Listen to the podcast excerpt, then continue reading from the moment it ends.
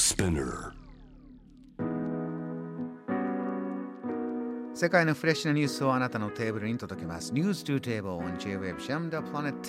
スタジオにはエジプト出身でアラビア語通訳、東海大学教授言語学者のアルモーメン・アブドーラさんです。アルモーメンさん、今夜よろしくお願いします。よろしくお願いします。えーこのテーブルトークのテーマにイスラエルとパレスチナの問題日本人が知らないこの問題って何ですかというふうに持ってきていただきましたがもう早速ですね例えば SNS ツイッターオリオンさんありがとうございます。ガザ地区がニュースに出てくるときはそこら中が瓦礫の山のように見えますが普通に人が暮らしている繁華街のようなエリアはあるんでしょうか？日本人でも知ってるお店もあるんでしょうか？はい、ありがとうございます。いやー本当に普通のお店いっぱいありますよ。ただ、この2週間でね、またなんて言いますかね、瓦礫の山に溶かしてしまったんですけど、残念は残念なんですけれども、ガザ地区は今大げさじゃないけれども定期的に攻撃を受けているような感じなんです。2008年、えー2014年、2014年は2ヶ月ぐらい攻撃ずっと続いてました。あある意味でそのまた再建してまた町へ元通りに市民はいいろいろ努力はするんだけれども結局また武力攻撃が受けて元通りっていう非常に残念なんですけども。アルモメンさんこういうイスラエル・パレスチナの話題が出てくるときに聖地であるというあのキーワードが出てきます。それでこれ本当素朴な疑問なんですがえ。とっても一番大切な場所を爆弾を落として瓦礫の山にしていくっていうのはどういうことなのか。どんなふうに皆さんお考えになってるんでしょうね。そうですね、うん、まああの聖地は、まあ、エルサレム、まあ、今回あの一つのソーランの発端となった舞台でもあるんですけれども、まあ、エルサレムっていうのはイスイスラム教徒キリスト教徒そしてそしてユダヤ教徒。で、えーの共通のいわゆる聖地がそこに存在している、はい。まあ、世界最古のお聖地と言われてるんですけれども、えー爆弾がなぜこう起きるかって言いますと、えーみんな正直この話になると結構同情論になってしまう同情してしまうんですけども同情は置いといて今どういう状況が起きているかって言いますと、はいはい。占領といわゆる占領する側と占領されている側ここはまずは、えー思い出していただきたい。占領している側と占領されている側がまず基本的な構造でありますよ。はい、誰がどうなってるんですか？そうですね。通常のこう状況ではない、うん。占領する側のイスラエル占領されている側のパレスチナ。それが73年が続いている。73年もずっと弾弾圧され続けている。73年前何があってそういう状況になったんでしょうか？そうですねそもそもこの問題自体は、まあ、日本で思われているようなこう宗教的な戦争ではないんですね、まあ、土地をめぐる争いなんです。あじゃあ今ちょっと、じゃああの聖地があってその周辺の大切な町でどうしてっていうこの入り口は一回取った方がいいですね。そうですね。うん、そもそも宗教で考えていますとイスラム教徒私もイスラム教徒ですけれどもキリスト教とユダヤ教とこの3つの宗教っていうのは一神教というふうに呼んでるんですけども非常につながってるんです。なので元は根元は同じです。ええ。ですから喧嘩することを、まあ、喧嘩するはずがないんです実は、うんうんうん。一番共存共栄しやすいある意味では宗教ではあるんです。なるほど。単純で言うともし私そこに、えー例えばユダヤの食べ物がもしあるとすればそっちは逆に私にとって食べやすいです。そうするとじゃあパレスチナの国イスラエルの国それぞれがじゃあ一つの国で一緒に共存しましょうという、えー話もできるような間柄なんだ本来は。歴史を遡ってみるとそこが大事なんですもう共存しましょうじゃなくて共存してきたんです。してきた。そもそもしてきていた。ええうん。ずーっと一緒にしてきたわけです。みんなもしかして知らないかもしれないけれどあの今の、えっと、サウジアラビアのアラビア半島の中にはユダヤ教と言いました。エジプトにも言いました。当然あのパレスチナの中にも、いわゆるユダヤ教と言いました。ユダヤ教といたっていうことはそれはもう否定はできませんし、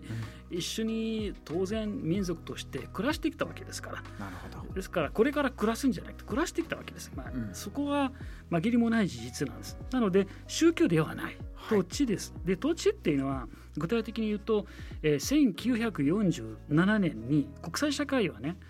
パレスチナ人が住んでた土地をえー、パレスチナとイスラエルに分割する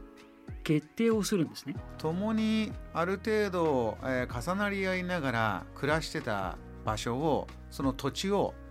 分けますよというのはこれ誰がどういう理由で決めたんですこれはまあ国際社会の当時のまあもちろんイギリスといわゆる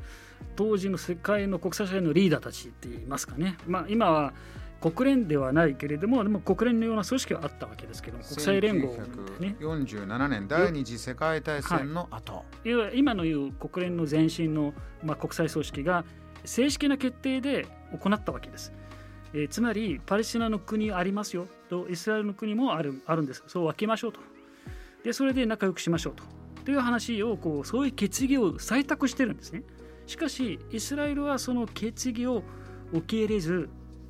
こう今日まで、まあ、今日までもし続けている。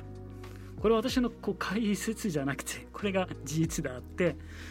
えーまあ、いろんな事情があるだろうけれどもあのまたイスラエルからすればいろんなまた言い分あるだろうけれどもただ現状としてはあの国際社会が決めた決定を無視続けているのは間違いないです、ね、あその決定を無視をして占領をしている。そうなんです。結果的にはさっき申し上げたんですけどそこは占領する側と占領される側という構造が出来上がってしまうわけです。でそれによってまた戦争が起きるんですね。まあ、第一次中東戦争という言い方もあるんですけども、えそれが1948年でイスラエルが圧勝するんです。そうするともっとあのパレスチナのいわゆる土地を取るわけです。でパレスチナ人を、まあ、追放する。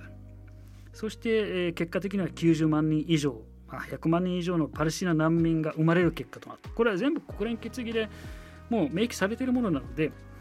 えー、情報なんですね。あの解説ではないので。あのごめんなさい。あ、はい、あのーはい、そこからこう一つ一つそれこそあの事実としてつながって今に至る中でですね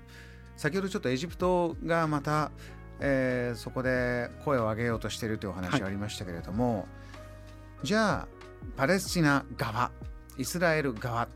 えお互いの言い分がこう五分と五分でぶつかり合っていたようなイメージがあったんですが今見てみるとイスラエル側には非常にバックアップがなんか分厚くあって、うん、えー、パレスチナ側は、えー、いつの間にかじゃあエジプトもあんまり言わなくなってた時期があったり、えー、じゃあイラクリビアシリアとかね、えああいった国々がなんか次々と大変な状況に陥っていったり何か一方的なこうパワーバランスになってきているというのはなんかニュースを見てると感じるんですが。まあうん、結局パレスチナ問題の、まあ、国際社会の判断に委ねられることになって、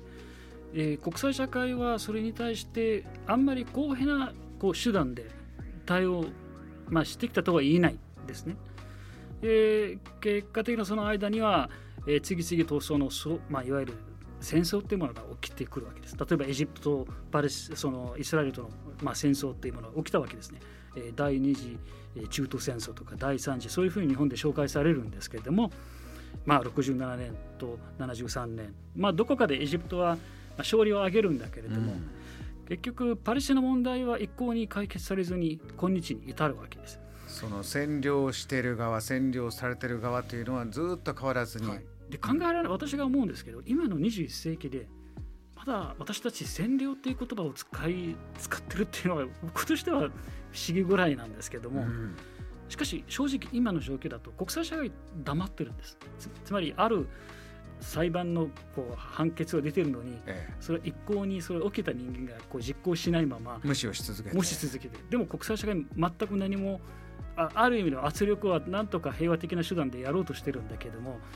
でも本格的には圧力かけようとするにはまだ至ってないんですね。それでいうと国連の安保理でメッセージを出そう。停戦を求めるメッセージを出そう。それが叶わなかったというお話ありましたけどアルボーマンさんのお話で言えばいやそもそもずっと無視しているその占領するのをやめようよという声がどうして上がらないのかそういったことですか？そうなんです。ですから、今始まった話ではない。この問題は、えー、またそのソーランというのは結構定期的に、まあ、ニュースになるかならないかの別なんですけれどもパレスチナ人のそのいわゆる日常生活っていうのはまさしく占領下に置かれている生活そのものです。占領下ってどういうものかっていうと移動できません。移動ができない。家からあいわゆるいきなり占領者が来て出ていけみたいな感じで、うん、ここは100年前からは私たちの家だったって言われればまあそれはもう抵抗すれば当然軍と治安当局での、まあ、圧力のもとで抑圧のもとで出ていくしかないんです。これはもう事実です。今回起きたその、えいわゆる発端がそこなんですね。えー、パレスチナ人の世帯、えー、が、えー、急にあのイスラエルの裁判の種類が来てここは立ち退きですよ元の所有者は100年前にあったんだ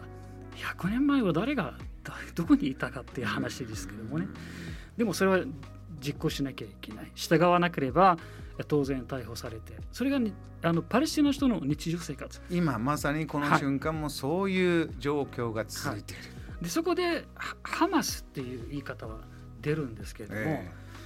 ー、一つの問題が日本だけじゃなく世界中は今の起きている状況っていうのはハマス対イスラエルの対立というふうになってるんです。これは正直現地の味方の人たちの考えではないんです、うん、ここはの構造っていうのはパレスチナ人とそれからイスラエルとの間の対立というのはずっと続いている、はい、ただ唯一力に訴えられるのがこのハマスだけじゃなくてそういう武装勢力的な武装組織、うん、しかし現地では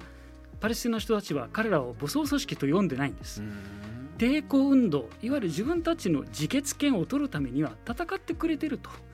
ハマスはいいか悪いか別として、はい、現地の人間の見方を知るっていうのはやはり重要だと思います。